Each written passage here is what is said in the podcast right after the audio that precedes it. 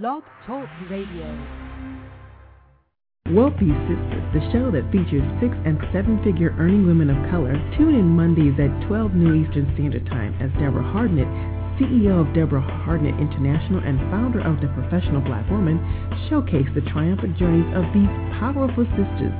You will be inspired, encouraged, and informed every Monday at 12 noon Eastern Standard Time. Our call-in number is 347 838 9278. Today's broadcast is brought to you by www.wealthysistas.com, where the show can be heard 24 hours a day. And now your host, Deborah Hardnett.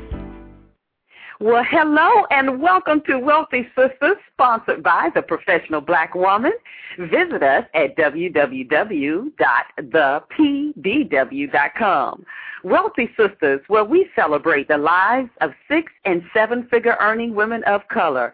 Our purpose is twofold. First, to inspire and encourage the listener, and also, second, to edify, promote, acknowledge, or just say thank you to the sisters for doing big things. I'm Deborah Hardnett, your host, broadcasting live from our nation's snowy capital, Washington, D.C. Today is Monday, December the 21st, 2009, and we are here every week week at the same time, Mondays at 12 noon Eastern. So spread the word. Now today, whoo, I tell you, I got to catch my breath. Today we have another exciting show for you. This is going to be a dynamic show. Trust me. First, let me send the warmest in the, the, the best of the holidays blessings to each and every one of the listening audience today. It is an honor to share in your lives on a weekly basis, and it's something I really truly consider a privilege. I feel your love, and for that, I want to say thank you and how grateful I am tell you what, I am so grateful that we had to go and add more lines, and they are already filling up as we speak right now. But I'm telling you, today, like I said, is going to be an awesome show. We have a spectacular treat for you today. Our special guest, we like to call her the elegant, gracious gangster. She is serious. I'm telling you, this young lady is powerful. Miss Colleen J. Payne Nabors. So you want to go grab your pens, journals, napkins, whatever you can write on right now. Tell everyone to um, dial in 347-838-9278 or visit www.wealthysistas.com to listen live. Now, you got to hear this lady's story. She is powerful, an entrepreneur, author, and professional speaker. Ms. Colleen J. Payne is much is a much sought after for her message on success, inspiration, and empowerment. This serial entrepreneur has founded six successful companies and is the owner of several businesses. She is founder and CEO of Mobile Cardiac Imaging, um, otherwise known as MCI Diagnostic Center, and is one of the most successful and well-positioned companies in the medical in- industry, and was and has been listed in Inc. magazine as one of the 5,000 fastest-growing private companies in America for 2007, 2008, and 2009. Payne has written numerous leadership and business articles and has been featured in many publications, including Washington G2, Black Enterprise, Influence Magazine, and Inc. Magazine. Payne has appeared on national and local television with segments on Fox News, ABC, CBS, and NBC. She was also named as one of Tulsa's most influ- influential people in 2008 and was the SBA's Small Business Person of the Year for 2007 for the state of Oklahoma. She also has received so many other awards, but I'm going to tell you this. She has a dynamic book that's called I Did It My Way and It Worked. We are featuring her story on the Professional Black Woman's homepage, and you can also find her book there um, in the Professional Black Woman's bookstore. So without any further delay, when we take this short break, we're going to come back and listen to none other than Miss Colleen Payne Nabors. This segment is sponsored by WillDrake.com. That's www.willdrake.com. The hot new suspense novel, Bad and Worse, A Tale of Men, published by Permal Coast Publishing. Sometimes the only way to stop a killer is to love him. Available in stores November 2009. Well, yes, we are back live here on Wealthy Sistas, and today our special guest is author, speaker, entrepreneur, Miss Colleen Payne Nabors, the serial entrepreneur, shall we call her. Are you there? I am here, Deborah, and thank you so much. What a warm, inviting, and, and, and beautiful welcoming. Oh, well, I tell you what, you are so welcome, and you set the stage for that. It's been your awesome work and, and dedication to being a serious entrepreneur, and so it's just an honor to have you here today. Well, I, it is my pleasure to be here with you, and I appreciate you. Well, thank you, thank you. Now we like to say here at Wealthy Sistas, we don't like to waste time. We know we have an hour that's going to go by fast. We like to jump right into it. Tell us, you have started six successful businesses. I'm looking at your beautiful picture, and I know you are not as old as the six successful businesses had to take. Tell us how powerful and what your secrets have been. And and also they were in three different industries as well.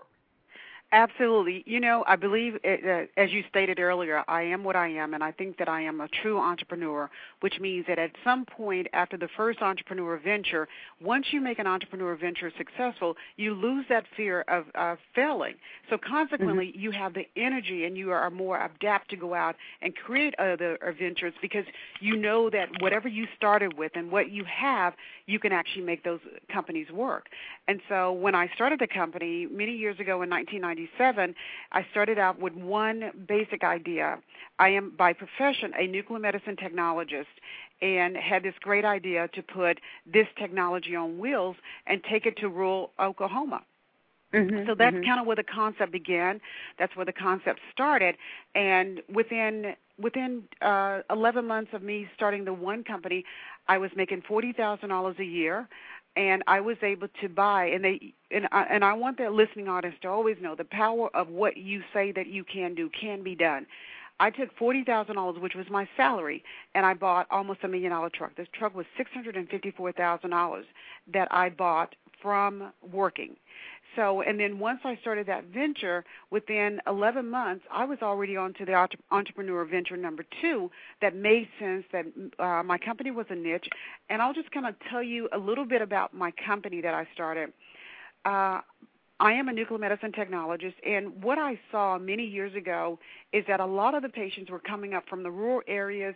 Extended family would have to take off um, siblings would have to take off to take mom, dad, brother uh, to to bring them to the metroplex um, mm-hmm. for diagnostic testing. I did a test called a nuclear uh, myocardial perfusion scan, and basically what that test did, it looked at the heart and determined if you needed angioplasty, if you needed bypass surgery, if you were having chest pain. We could. It's, it's like sort of like the Cadillac or I guess people now say the Mercedes. Uh, it probably goes way beyond that now, but I used to say it's sort of like looking at the Volkswagen and Mercedes. But you could actually basically look at the heart and determine if that heart was damaged, if it was fine, if it was um, needed needed to be repaired in terms of bypass surgery, angioplasty, uh, just or, or treated medically. So when doing this procedure every day, I would come to work. I would never mm-hmm. ever take off because uh, realizing that those heart patients come to to the doctor no matter what the circumstances are with the weather, anything. So I kept looking at that, and I kept thinking to myself, how how could I take this technology to those patients that are in need that are driving so far? So I I, I put that idea in into into into action, and I came up with the concept of um, the the first truck that I bought is sort of like putting most people necessarily don't know what nuclear cardiology is, but a lot of people will recognize what a nucle- uh, MRI scanner is. So it's okay. basically taking a MRI scanner or very similar to that, but it's a nuclear scintillation detector and putting that on wheels. And so I was fortunate enough to have this truck built from ground up out of Chicago that they had the uh, know-how to create medical uh, units. So I took this technology, put it on wheels, and started delivering services to rural Oklahoma in terms of um, providing diagnostic nuclear cardiology. So you met a need that you saw that needed to be filled. That was one of the things. Now, did they? Did you come up with this concept of? Were you the first to actually put this um, instrument or this equipment on wheels? You know, honestly, this uh, this had been done before. It had not been done in the state of Oklahoma to the uh-huh. level in which I I did. So people uh, about 15 years ago mobile medicine was really really big. It was mostly mobile mri centers because the cost of an mri unit to put into a hospital was so enormous and so costly that mm-hmm. it was more feasible to put to create these trailers and bring them around to different settings and allow the hospitals or doctor's office to use them. And then they would probably uh move three or four times during the course of the week so the idea was not so much as original for my concept, it was original for this area, but it was more so original to put it to do nuclear cardiology at the time. Yes. So mobile medicine had been around, but um, nuclear cardiology to do to look specifically at the heart wasn't being done. Okay. Specifically in Oklahoma, it had been done before though.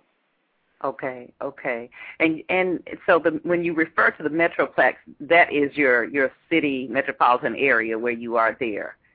Exactly. Um uh-huh. I am exactly. I live in Oklahoma and uh Oklahoma is very rural or and we have uh, the, our two largest cities is, is Tulsa, Oklahoma, and Oklahoma City, and so a lot of our healthcare relies in those particular areas uh, for getting the state-of-the-art healthcare um, services. So you, most of the patients that live in the little smaller towns would have to drive anywhere from 30 minutes to two hours to get to one of these places that had that type of technology that could provide them uh, those services. When the rural physician requested a nuclear cardiology uh, study, they would then in turn refer the patient to um, to Tulsa or to one of the larger hospitals that had that technology. Wow. Wow, that's uh, that's incredible. So you began building that business, and you said you know it was natural for you to start others. Uh, were they like spin-offs of that company, or? You know, um, they were 100% because within the first year, um, I was driving around, and actually, when I started my company, not only was I uh, I had to be trained on how to drive this uh, brand new truck, uh, but I did make it female friendly so that it was it looks sort of like a tractor tra- a trailer rig, but I, I definitely made it female friendly so that I could get in that truck and drive because I didn't know anything about driving a truck. This truck was like 55 foot. It's like driving a huge motorhome across. I mean, one of the really nice ones. And um, so I had not only did I have to learn how to drive this truck, but I was also I had to have a CDL license. I was an HR person. I was the marketing department. I was the nuclear medicine technologist. I was a CPR resuscitator. Uh, you know, um, I'm 45 years, 46 years old. I honestly don't think that I could have all that, those many hats, but that is the life of an entrepreneur. So mm-hmm. within within 11 months, I I was I would jump in the truck, go out, see patients, do patients, and then at the end of the day, I would take that truck out because that truck was truly a a, um, a showpiece, and I would take the truck out and go to another hospital, another rural town. We would display it. So that was the marketing part of it. But what became so obvious to me was that not only was I providing a service in a niche area, but I started looking in my own environment and I said, gosh, what else could go with this um, uh, nuclear cardiology? Well, within 11 months, uh, what made sense was to add uh, mobile ultrasound, mobile nuclear cardi- uh, mobile cardiology and mm-hmm. we started um i didn't have a technologist at that time that could do that.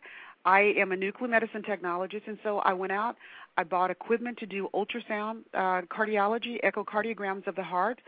And so the the mobile unit ran 5 days a week. We would be in a town every single day of the week.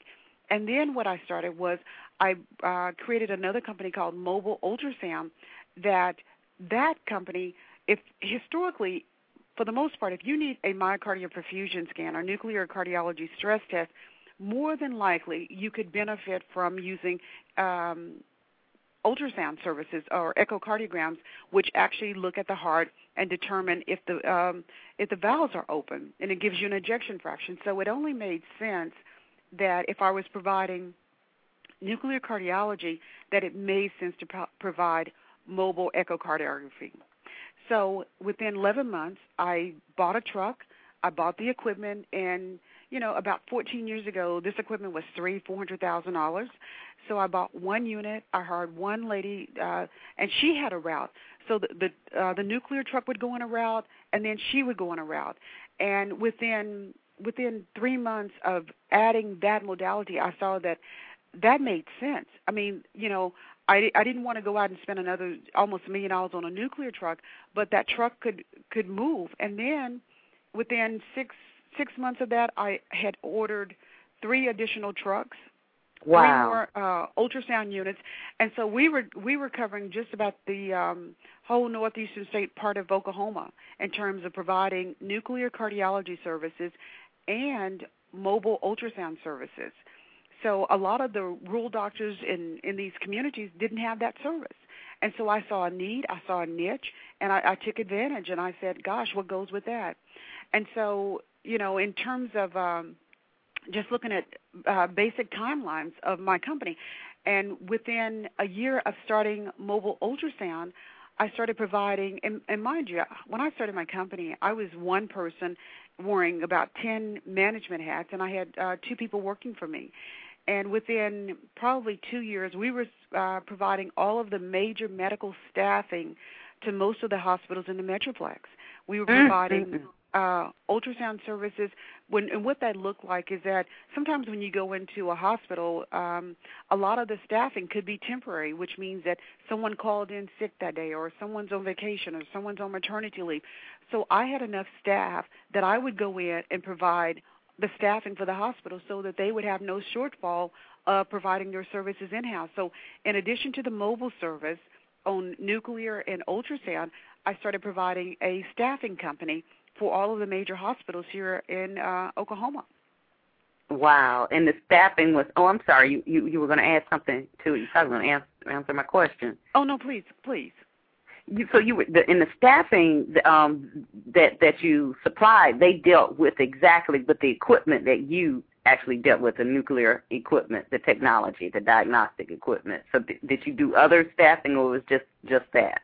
You know, what we did at the hospitals is in, in some situations, um, maybe the hospital did not have the equipment, and we, mm-hmm. we provided the equipment. And so when the mm. patient mm-hmm. walked in, we looked like we belonged to the hospital. The equipment looked like we belonged to the hospital. But in actuality, at the end of the day, we came home to mobile cardiac imaging, which I owned. Wow. So it, we were very seamless in the in the facilities because you want your staff to become a part of the of the uh, industry in which you're in.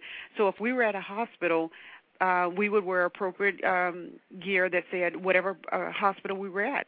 And a lot of times we would bring in our own equipment because maybe their equipment uh, something happened to it, or if they needed to borrow our equipment, or um, so we we did a number of different services on different levels depending on the contract.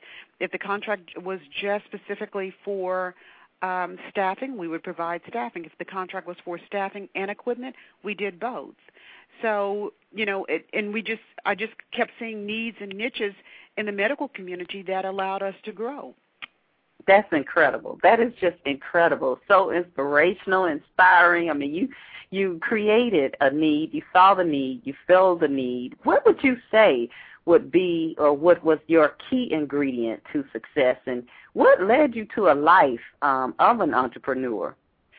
You know, I'm asked that question many times. I I, I think people uh, would like to know: Did I always know that that this is where I was going to be? Did I always know mm-hmm. that I was going to be an entrepreneur? Honestly, I did not. Um, I knew it when I was 33 years old. Um, I did not want to always uh, push patients around and do patients. I did have a bigger dream. Did did did I know specifically what that dream entailed? I did not. And so at 33 years old, I started looking at different concepts, um, mm-hmm. what I could do in the medical arena. Now, mind you, you know, it it it's really rare for medical personnel to really cross on the outside of that to stay in medicine because I'm not a physician. I am a nuclear medicine technologist. So consequently, when I was in uh, college, they didn't teach us to be entrepreneurs. They didn't teach us uh, about business. They didn't teach us HR. They didn't teach right. us accounting or QuickBooks. They basically, I can tell you anything that's inside of the body. So right. when I started looking at what what what are the concepts, I was working with a um, a really good doctor friend of mine and he he kept saying, you know, we should go to uh India um and he would teach the doctors over there nuclear cardiology and I would teach um the technologists or uh the the techs how to be really great nuclear technologists. And you know, it was a lot of concepts that didn't make sense with that for me. Um my son was about 6 months old at that time and I didn't think that that was just a really great concept. So I started looking at what could I do? what you know what could I do to start my own company, and I believe that it it made sense for me to stay in an arena that I was already in. It made sense because one, I knew nuclear medicine. Uh, I didn't know that I could actually do all the things that I, I I had done, but I think that when you have a really good vision and you're very clear of uh, the path that you you believe that you're supposed to be on, I think things open up quite. Um, and you just have to be able to hear that and feel that, and you know that you're on, you're doing the right. That is so true. We talk about that every week um, about how you have to know it and you have to feel it. How what was it in you that just made you know that? You know, you you because and I'm glad you brought that point up about school. Um, it, it wasn't just your field. A lot of industries, a lot of uh, I guess um, curriculums are not driven um, towards entrepreneurship at all. And and it was interesting that you're in that field and that you did, you know, have this desire to step outside to become an entrepreneur. That's not generally, you know, a path that you hear of. So, what what what was your upbringing like? What what was it that made the difference for you? You know, um I think as um you know, there was a couple things that happened that uh when I wrote the book I did it my way and it worked. Um mm-hmm. as when I was doing this, I realized that there were several things. When I was um when I was in the 10th grade, I was going to a, a little small uh school and they had this this course that all girls took and most of the time they just took it because it was called vocational office education and i don't necessarily know if they have this now but it was a course in which they taught us to taught them to type to do shorthand um to be really to grow up to be office secretaries because that's you know about oh, 25 years ago, that's really what what we were being taught to do. But you know, something in me. My sister was in this class, and all of my friends were in this class, and they kept saying, "Come on over, it's so much fun. You know, we have so much fun in this class." But something inside of me kept saying, "Don't take that class."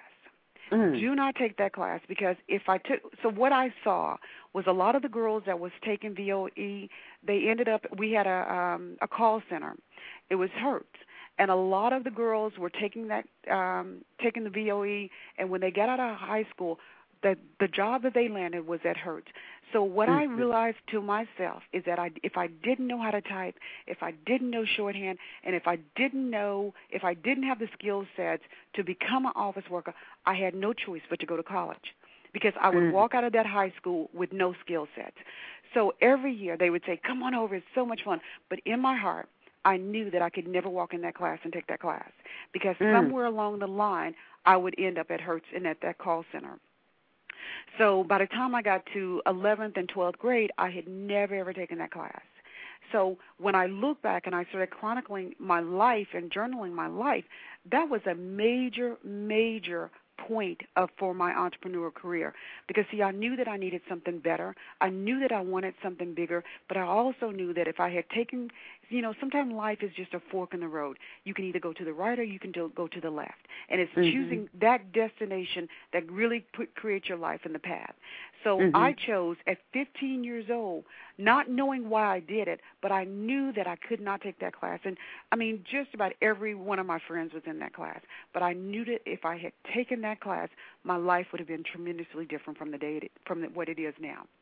So wow. that was one of the determining factors for me in my life that allowed me to be on this road of entrepreneurship uh, now. And wow. it was a well, simple we, thing a simple, simple thing, a choice. Well, we are listening to the dynamic Colleen Payne Nabors. I mean, this is, I'm telling you, you want to call everybody, have them to dial in three four seven eight three eight nine two seven eight. Perhaps she might take a few questions. Are you open to answering a few questions from our oh, audience ab- today? Absolutely. Wonderful, wonderful. Dial three four seven eight three eight nine two seven eight. You can press one, and we will know that you'd like to um, ask Miss Payne Nabors a question. We're going to take take a short break and be right back. Deborah Hardnett International, helping you design your future. We are business development consultants, your one-stop source for starting or enhancing your business. Our team of professionals are among the best in the country. Our services range from establishing your corporation to developing and executing your branding strategy to website design and promotion. We even help you with establishing your business credit. Visit us today at www.deborahhardnett.com to view a full list of services or call toll free 800 493 0339. Mention this ad and receive a 15% discount off our Gold package. Well, good afternoon. We are back live with Miss Colleen Payne Nabors. So excited to have her. She's author extraordinaire, speaker, and entrepreneur. She um, did mention, you mentioned just briefly your book. I want to talk about that. Such an awesome book. Um, I did it my way. I love the title, and it worked. I did it my way, and it worked. Tell us more about the book. You know, the, the book is it's it's sort of like an entrepreneur guide, but it's also part of my life. And I believe that it, the story in itself is that anyone can do what I did. And I, mm-hmm. I traveled this country telling people that story because I took I was a forty thousand dollar worker. I am a nuclear medicine technologist, and that's what I made when I started this company. So I believe that anyone can do what I did. I did it my way, and what that really says to so many people is that, as I stated earlier, I was not trained in business. I was not trained in accounting, HR, none of those areas because you know, 15 years ago, um, no, actually about 20 years ago, I graduated in '85. Um, they didn't necessarily teach us to be entrepreneurs. They taught us medical um, lingo, and I can I could tell you anything. So when I started my company, there were so many things that I did not know. There were so many things that uh, I had to learn in order to uh, be able to stay in business and to grow in business. So the the title of the book, when I was discussing the title with my publisher, you know, he he came up with probably 20 things, and I kept coming back. You know what? I did it my way. I did it my way and it worked. Mm-hmm. And so mm-hmm. that was so significant to me because you know what? I had to do it my way because I didn't know anyone that was running a multi-million dollar company. I didn't know anyone that was even doing a really successful business. And so a lot of the things that I had to do was is I had to do it my way. And the book says I did it my way and it worked because I do have so many successful businesses and I've I've ventured out to where they're not all med- in the medical arena. So I by me saying that, there's a lot of things in this book that allows entrepreneurs and so many people have emailed me and and and uh, called me and said, you know what, I wish that I had had a copy of this book when I started my company because mm-hmm. you know there's a lot of um, a lot of loopholes for entrepreneurs. You know, one of the biggest ones that I there's two things that I love to talk about. One, of course, is banking. Know your banker and two, the the other issue is is that you know um, we as African Americans and especially females, if you're you're you tend to be a female on top of being an entrepreneur, you know um, there's a myth that there's so much free money for you that you're a minority and you're female mm-hmm. and, and that's mm-hmm. like double. Man, mm-hmm. there is no free money out there, and a lot of you didn't find that, it. You didn't find it yet, girlfriend. I did not find it, but you know, my book dispelled a lot of the myths because you know part of it was that you know um when I first started, of course, not having that background, I didn't really know that there was money out there to get. So I I went four or five years without even having a bank loan, and my first, that payment on that truck was ten thousand dollars. No, no, no. Let me be exact. The payment on that truck was nine thousand seven hundred six dollars and thirty five cents. The biggest payment I had was eight oh eight, which was my house payment. So see, I and was, that was I, a month. Wait a minute that, now, back up. That was a month or a that year. Was, that was oh oh that, was a month. that tr- we want to make was, it plain. We want to make that clear. That truck was six hundred and fifty four thousand dollars, and that payment was nine thousand seven hundred six dollars and thirty five cents. And after thirteen years, I still remember that payment at forty thousand dollars salary, you $40, stepped out there with eight oh eight paying on your house. Okay, we just got to make this.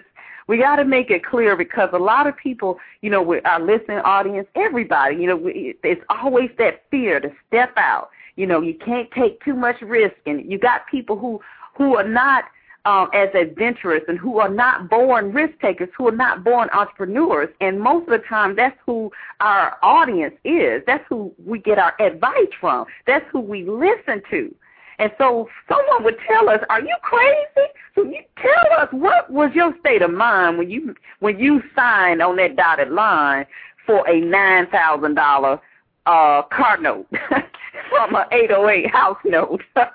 you know, it, it, it, some people some people did say I was insane, but you know what? Yes. Part part of the book that I wrote in there, failure was never an option, and so I didn't start my company with the possibility of never being successful. I uh-huh. never. A lot of times, entrepreneurs do that. You know, it's always what if. I never. Or all I that. I know is Mhm. right. All all that I know is that I was going through a divorce. I had no Mhm. other income. My son Mhm. was six months old, and it was just he and I. So failure Mhm. was never an option. I never looked Mhm. back as um of the company not surviving. I never looked back thinking that I wasn't going to make that ten thousand dollar a month payment. I never looked back, but part of the book allowed me to see so many things. So I went four years without ever having a bank loan. Because see, Wow. I you know, it's it's sort of like people always say, you know, I like the word hustling.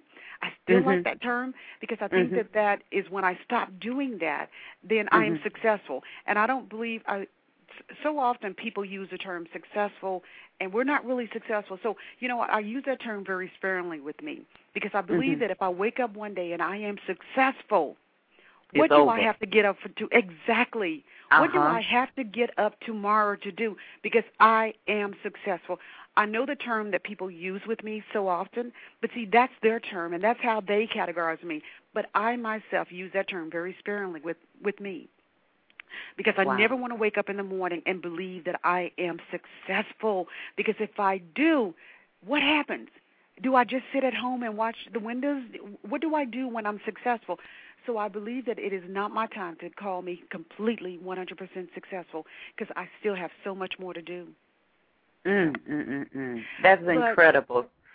But a part of but you asked me about the book, and I want I, I want people to know this. One of the things is that you know we as an entrepreneur we are given so many uh, levels of false hope and so many levels that someone is out there to help us and someone's out there to do that.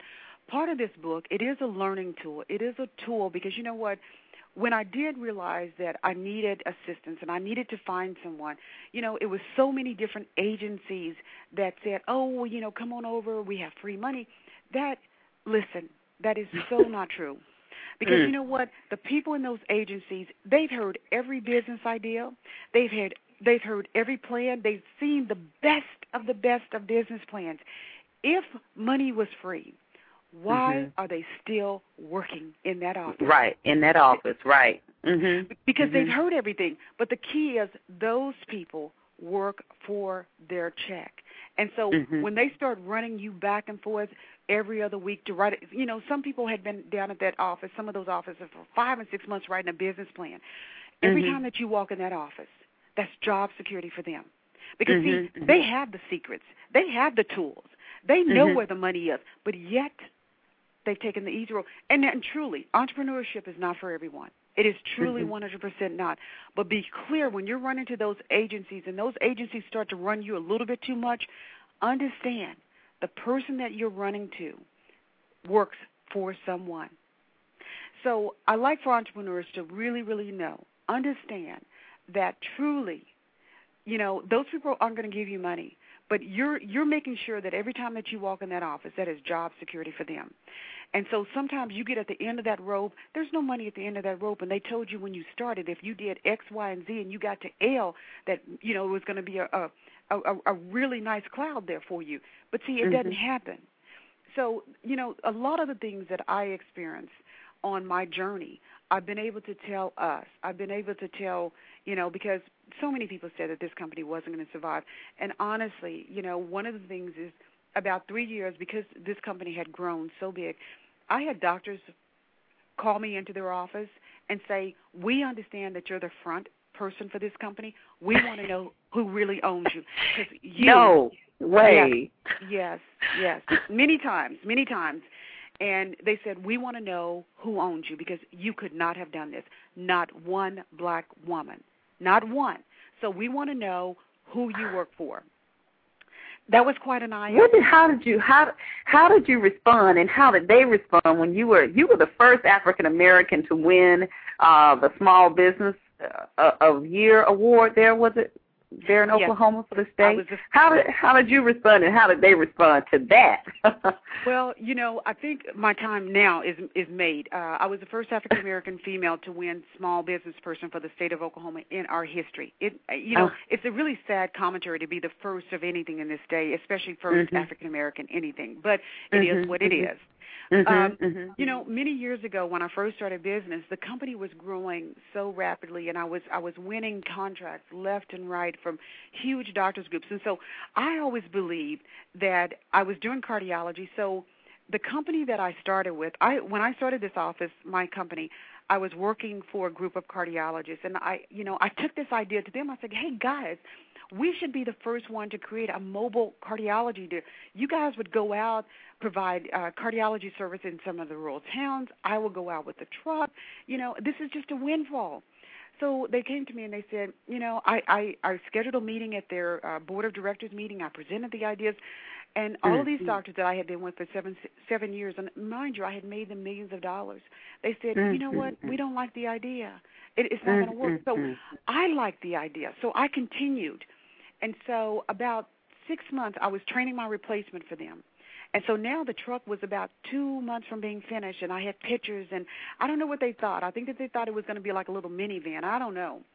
Because I was thinking van when you said that until you described it. You know, yeah, truck. 50, this was a mobile home. right. This is a 55. Looks like about a trailer. And so about two months before um I got ready to leave, you know, because I was I wasn't going to leave them. I, I mean, I am committed to working, and I was training my replacement, and the doctors came to me and they said, you know what, we'd like to revisit your idea. And I said, uh-huh. oh, you know, so I was thinking, oh my God, I've died and gone to heaven. These guys are going to make this work for me because I thought, I, in my heart, I believed that I needed. This practice was consisted of 14 cardiologists. So imagine, I could go to all 14 of the places they went to. So right. we we had the meeting, and they said, well, you know what, we like the idea, and you know what we're going to do for you. I'm like, oh my Uh-oh. God, this is this is like so cool they said we're going to take we're going to give you 20% of the company and uh, you you can work for us. Now, Come on you, now, don't make me laugh. no, no, no. Mind you, I had been in the midst of this for at least about nine months, and the truck was two months here. I've went and got the money. I've got all the contracts lined up, and so I looked at them. I said, "You gonna give me twenty percent of my own company?" Mm, mm, mm. I said, That's I love so you, nice I, of you. right, exactly. I said that. I said, you know what, guys? I said I, I I appreciate you and I love you, but I don't think so. I said I think I'm gonna have to pass on that. So I left, and you know, and and they were really upset that I didn't take their 20% offer because at this point, see, I believed that I could do it because I had been on my yeah. own. So yeah. But, but but I still believe that at somewhere down the line, I needed that partnership. I needed that relationship with a group of cardiologists because they to give it to me now. So uh about a year after I had been in business, and I was I was I was just I was rocking it. I was I was getting contracts. Oklahoma's con- have we have a lot of Indian patients in Oklahoma. I had every Indian contract in Oklahoma, and I, I had gotten these from large groups. So this one large group. Now, now let me let me let me just be clear here. So you you driving the mobile unit, and you the salesperson getting the contracts as well girlfriend. I'm the salesperson in the evening. I'm driving okay. the truck, and see, it, the truck looked so. It, it was just a showpiece, and so no yeah. one believed that I own the company. And sometimes, sometimes it's you not, let them you think differently. Right. Sometimes you don't have to tell your own all your business. Uh huh. Uh-huh. You know, I uh, after about gosh 14 years i still have a business card that says director of operations and so a couple years ago one of my uh, my administrators said why don't you have a card that says president i said because i don't need it because I'm uh-huh. the director of operations. Because sometimes it's okay for people to believe that you work for somebody else. All uh-huh. that they knew is that God, this girl's really smart. She can answer every question. She can call the office back and make a whole bunch of stuff happen. And then we got the contract. Cool. How impressive! I can make it happen. Just tell me what I need to make happen. so I went to these this doctor's office, and they called me. They said we want to meet with you, and I thought, oh my God, I, I, I've made it. This is the break that I've been waiting for from my company. And um, you know, we get I get there and I kind of look at the room and I'm of course I'm the only African American and I look at the room and I'm thinking this is a lot of doctors just for me, just to make wow. this contract. And you know, they they've got the big conference that sits about 20 doctors and and they're all there and I'm thinking, wow. So we we start with the casualties, you know, the the the, the really cool stuff. How's the weather? The weather was good. You know, we do all of the niceties And immediately, the room, it was not in the best lit area, so it was a real dark room. And I was sitting there at the table, and they said, okay, let's start the meeting. And um, so the first question out of the administrator's mouth was, who owns you?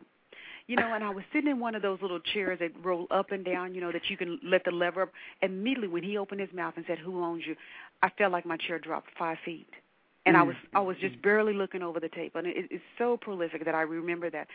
And I I just looked at him, and immediately I knew this was not the conversation that was going to get me to the other side.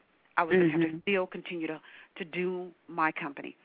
So mm-hmm. I looked at him, and you know I didn't have a response. So he said mm-hmm. again to me, he said, "Who owns you?"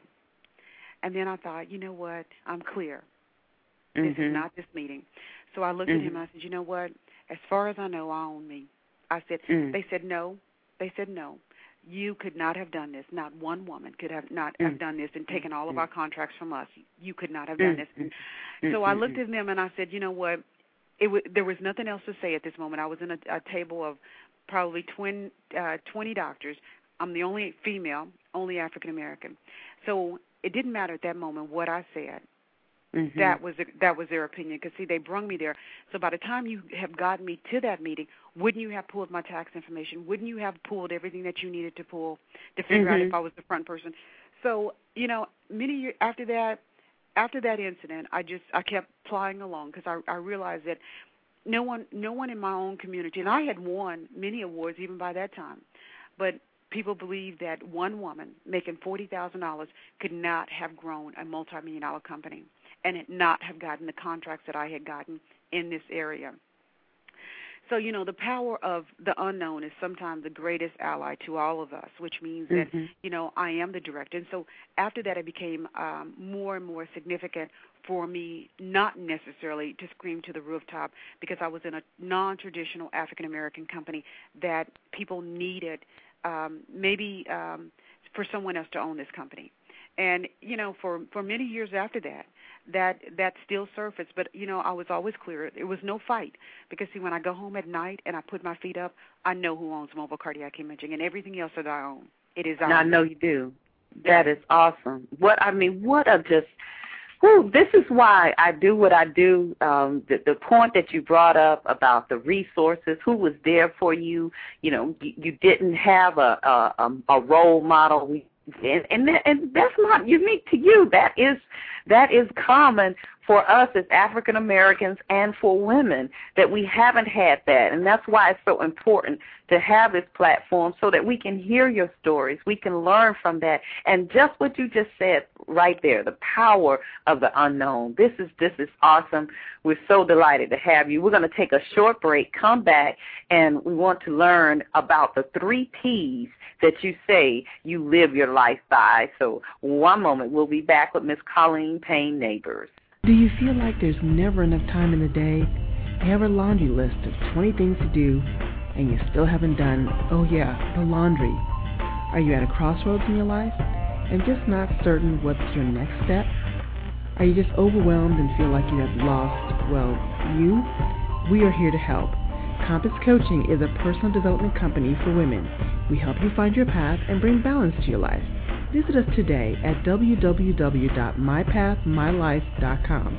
We have life coaching plans as low as $19 a month and take our free assessment. That's www.mypathmylife.com. Every woman deserves a coach. We are back live, and you know I have to tell the story, Miss Payne Nabors, of how we actually met. Your assistant actually reached out to us uh, it, because of our event that we're having, the Winter Summit Conference and Expo. And I'm just so honored to hear your story and so honored to know that you wanted to be a part of our event and how you could actually, you know, c- contribute to it. And I just got to tell everybody, you got to be there March 19th and 20th, the Winter Summit Conference and Expo 2010 is almost here. Uh, this is going to be one of the most awesome events in your life. It's not something that you're just going to come to. It's something you have to experience experience.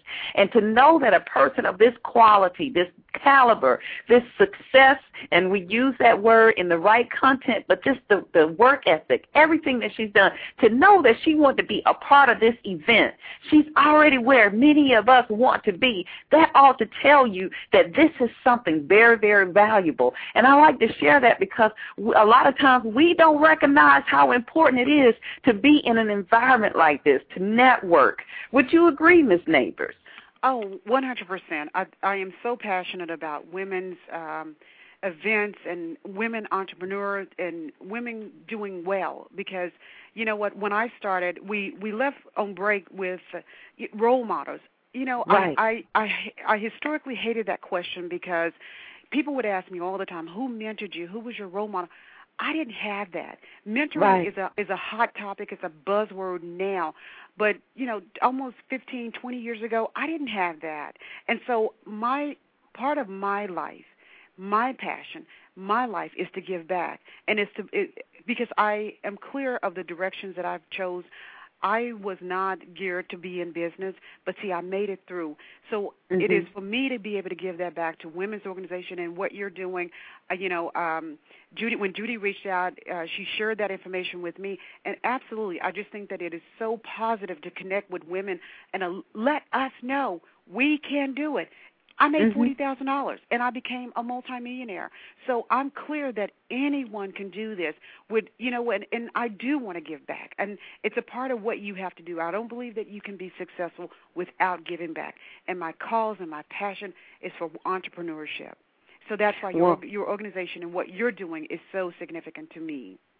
Wow. Well, thank you for sharing that. And we, we want everybody to know that, like I said, you're going to go to the website, www.thewinnersummit.com, and you will see all the things that we're going to have. March 19th and 20th, that's a Friday and a Saturday. It's a great weekend to get away at the Hyatt Regency in Baltimore. We have over $250,000 in cash and prizes. The, ga- the grand cash prize is $2,500. You get a free makeover. Uh, some of the topics are top six six-figure selling, the greenbacks and going green, money-making marketing, timeless principles of leadership, just to name a few. We're even talking about how to ignite your image. So you want to be there, go to the website, register, and we are just as a special and a holiday. Thank you. We're running a special, and this is this is this is almost it's almost it's crazy to say ninety nine dollars for a two day event where people spend thousands of dollars to get this type of information from the dynamic leaders that are going to be there. ninety nine dollars until December thirty first. You want to go to the website, uh, thewinnersummit.com, put in the code holiday. And if you are interested in being an exhibitor, we have a few spaces left, and we're also um, knocking off $99 to the end of the month as well. So that'll be only $300 for a booth for two days to be in front of the quality of people that will be at this event. So we just thank um, Miss Miss Payne Nabors for even sharing the, the whole concept of, of an event and why you have been able to um, welcome and endorse our event as well. So now we also asked before we left the break, we wanted to know Tell us about these three P's the passion, the persistence, and the perseverance that you live your life by. You know, I think that um, we all have to have something that is the basis of our life in which we stand mm-hmm. on. I mm-hmm. believe mm-hmm. that the three P's in which I live my life by passion, persistence, and perseverance is what has allowed me to stand here today. Which means the passion is what I do. I, I am I am a healthcare provider, and I love what it is that I do. So that gives me the passion. The persistence is being able to when I heard all the no's and I heard so many things that would have normally made anyone say, you know what, I've had enough. I'm going mm-hmm. home. Mm-hmm. The, mm-hmm. the persistence is what carried me through. The perseverance is what I live my life by because that has carried me through. It's pushed. It's, it's allowed me to continue to push and push to see on the other side.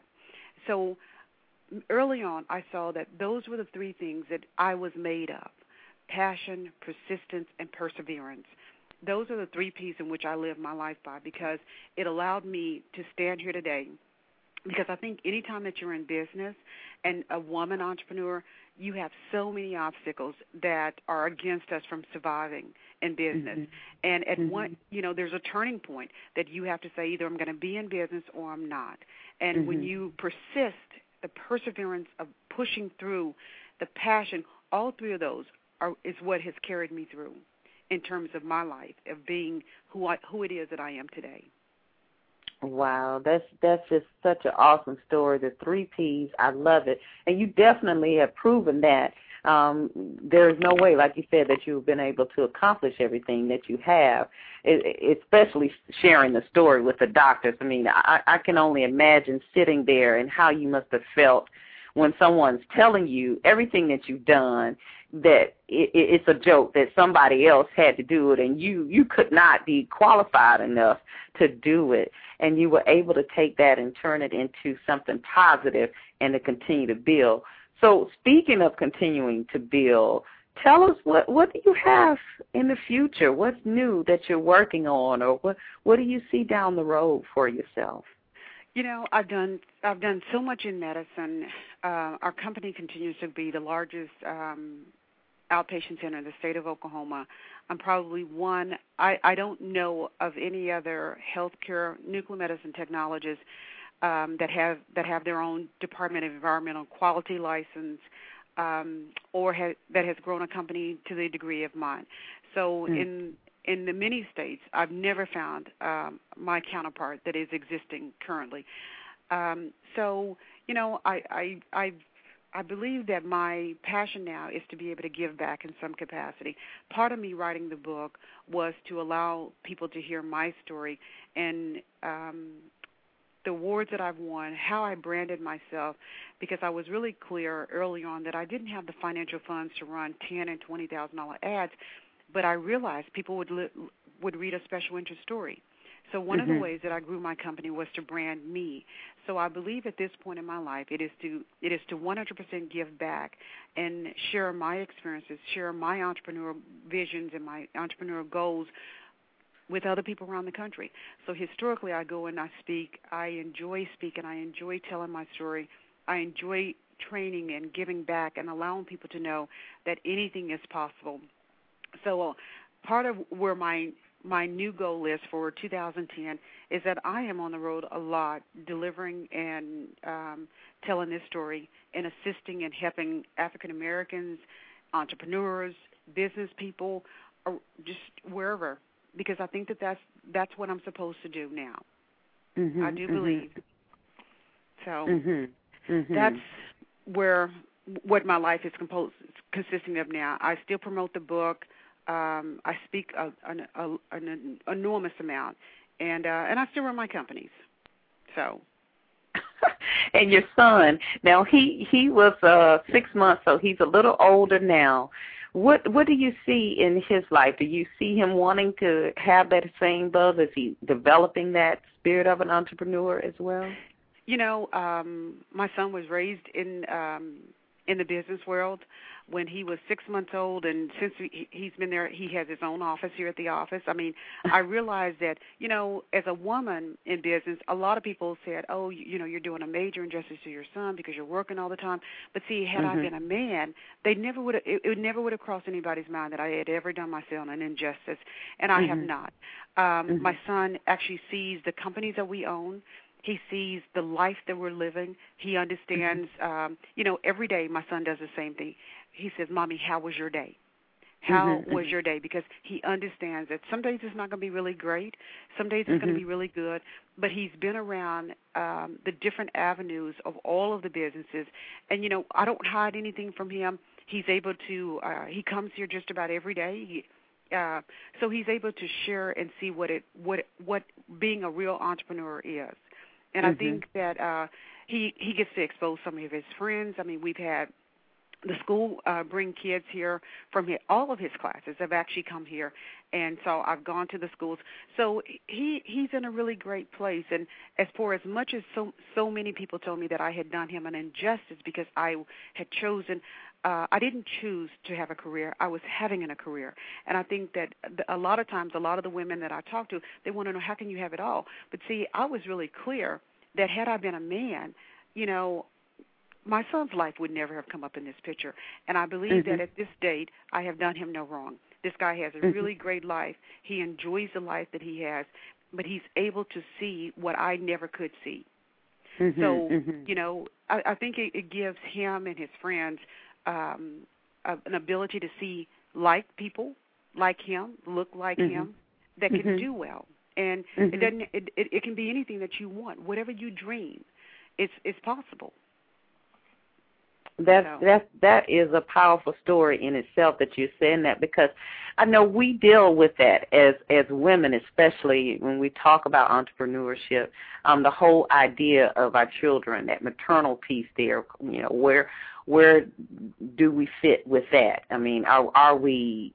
Because I think about it. My daughter's six, and I, I think um to me having children is more mental than anything you know, you because you're always thinking, am I saying the right thing? Am I doing the right thing? Oh, I mean, not only is she cold or is she hot or is, is she sick or what have you, but what did I just say? What example am I setting for her? What is how is this going to affect her down the road? So it is great that you shared that.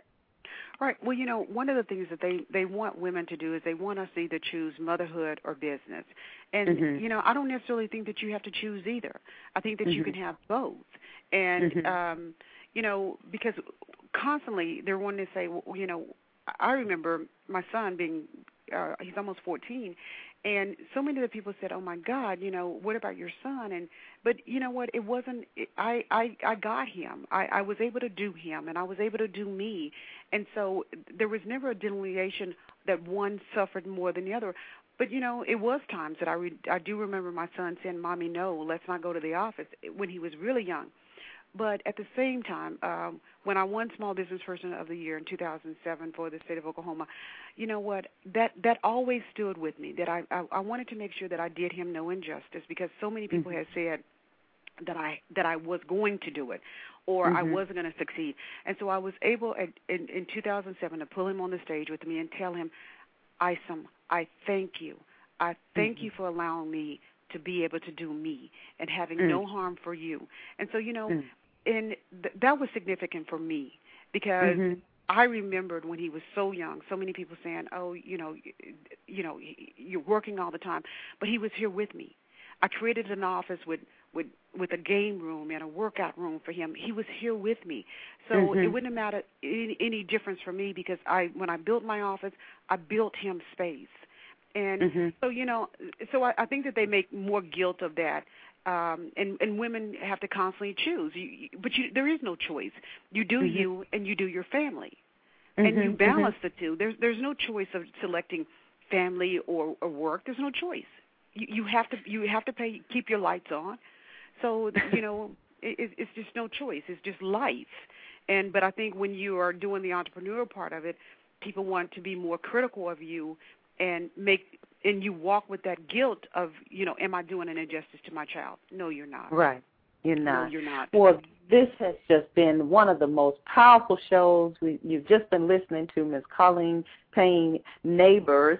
Um, tell us real quickly about your website. We know they can get the book. They can go to the professional black woman the pbw.com we have it in our bookstore there. I know you're all on amazon. But what is your website um, so that they can reach out to you there as well? Yes, it's uh, Colleen J. Payne. That's C O L L E E N J P A Y N E dot com, and they can purchase the book there. The book is on Amazon and it's also at board, uh, Barnes and Noble. Awesome, awesome. Well, we we know that we're going to be discussing this book in the future.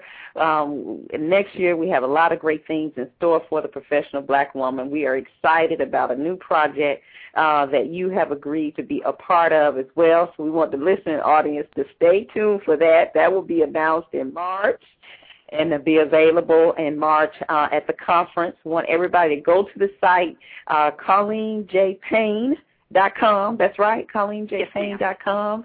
Uh, get the book.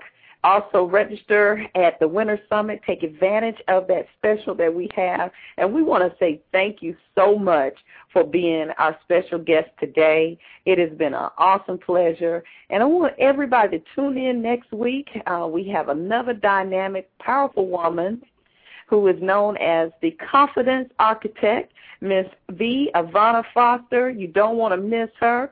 This has been Deborah Hardnett with Wealthy Sistas. Want to wish you all a very, very Merry Christmas that you celebrate. If you're celebrating Kwanzaa, whatever it is, make sure you have a wonderful, awesome, and safe holiday. Once again, we're signing off. This has been another episode of Wealthy Sistas brought to you by theprofessionalblackwoman.com, where success is inevitable. Join Deborah Hardnett, our host, next week as she interviews another powerful, positive, progressive, wealthy sister and visit us on the web at www.wealthysistas.com. See you next time.